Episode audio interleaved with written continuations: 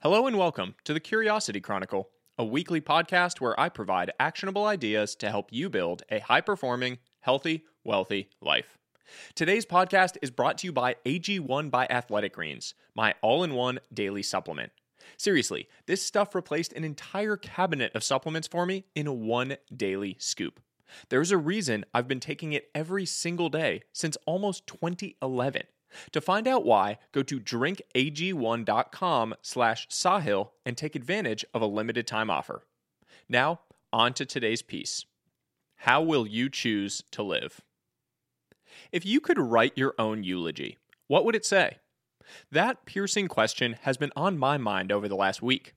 It came to me as my wife and I drove home to attend her aunt's funeral, a seemingly healthy 63 year old who had been diagnosed with an inoperable brain tumor in February.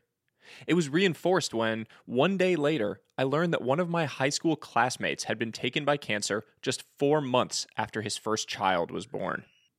I've always believed that there are levels of sadness.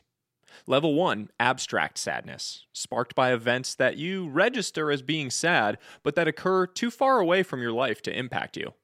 Level 2, that was close sadness, sparked by events that feel like a glancing blow, zipping by you just close enough for you to feel the impact, but not a direct hit. And level 3, painful sadness, sparked by events that create a direct impact on your daily life the loss of a dear family member or close friend, for example.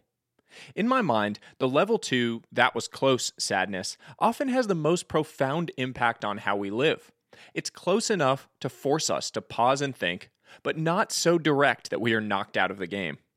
I spent much of the last week pausing, thinking, asking, and discussing with my loved ones. What really matters in the end? How do we want to live? What do we want to leave behind? Life is so short as Ferris Bueller famously cautioned, quote, if you don't stop and look around once in a while, you could miss it. Sometimes we need to pause and force a real reset to consider the bigger picture and to make changes in how we are living today. Resume virtues versus eulogy virtues. Author David Brooks once wrote about the distinction between what he called resume virtues and eulogy virtues. Resume virtues are the things you put on your resume your professional accolades, education credentials, titles, status, net worth, and more. Eulogy virtues are the things people talk about at your funeral. Whether you had a clear purpose and worked with meaning, whether you were curious and interested, whether you were kind, loving, and trustworthy, whether you were a loyal friend, partner, and parent, and more. His basic contention was that most of us waste away focusing on resume virtues, but that eulogy virtues are A, more important, B, more fulfilling, and C, all that really matters in the end. When I've wrestled with this idea in the past, I've always arrived at the same fundamental roadblock. Eulogy virtues may be more important, but resume virtues are not unimportant.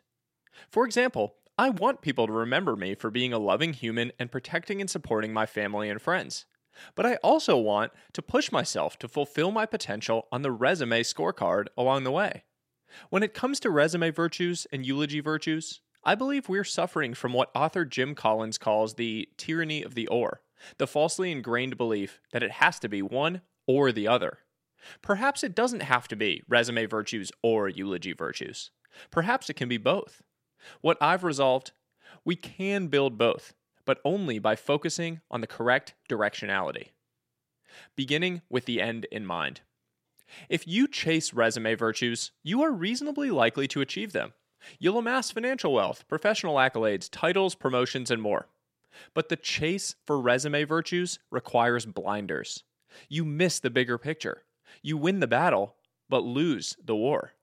If you lead with eulogy virtues, you are reasonably likely to build them. You'll work with meaning and purpose, cultivate deep bonds with family and friends, act with honorable intention, and more. But most importantly, to lead with eulogy virtues requires no blinders. You begin with the end in mind. You can see everything on the map. You win the battle and the war. The directionality matters. A purposeful focus on eulogy virtues will build resume virtues. But a focus on resume virtues will not build eulogy virtues. My takeaway stop chasing resume virtues at the expense of everything else in life. If we focus on working with purpose and meaning, following our curiosity and interest, and acting as a kind, loving, and loyal friend, partner, parent, family member, and colleague, the resume virtues will take care of themselves. How will you choose to live? In June 2022, I got an email from a 28 year old newsletter subscriber that knocked me off my feet. Rohan had recently battled through a terrible encounter with brain cancer. He had woken up one day in August 2021 filled with optimism for the life ahead of him. 24 hours later, after experiencing a strange feeling in his leg that led him to go to the hospital, he was diagnosed with an inoperable brain tumor. The life ahead of him now looked terrifyingly uncertain. He endured the six weeks of radiation that threatened to drain the life out of him. He endured the period that followed as they awaited news on whether the treatment had halted the tumor's growth. He endured the months of rehabilitation that followed as he regained his mental and physical strength, all while maintaining an inspiring optimism for a fresh lease on life. Last Friday, I invited Rohan to my house to spend some time together. While the tumor hasn't disappeared, his treatments appear to have it in a holding pattern. We spoke about how he has learned to appreciate the simple joys of life and let go of the silly material worries that used to occupy his mind. More than anything else, he loves to speak about choice the idea that he gets to choose what to focus on each morning. He can choose to focus on things outside his control and drive himself crazy, or he can choose to focus on things within his control and let the rest fall into place. To me, that's what this whole piece is really about choice. If there's one thing I learned last week, it's that life is so very fragile.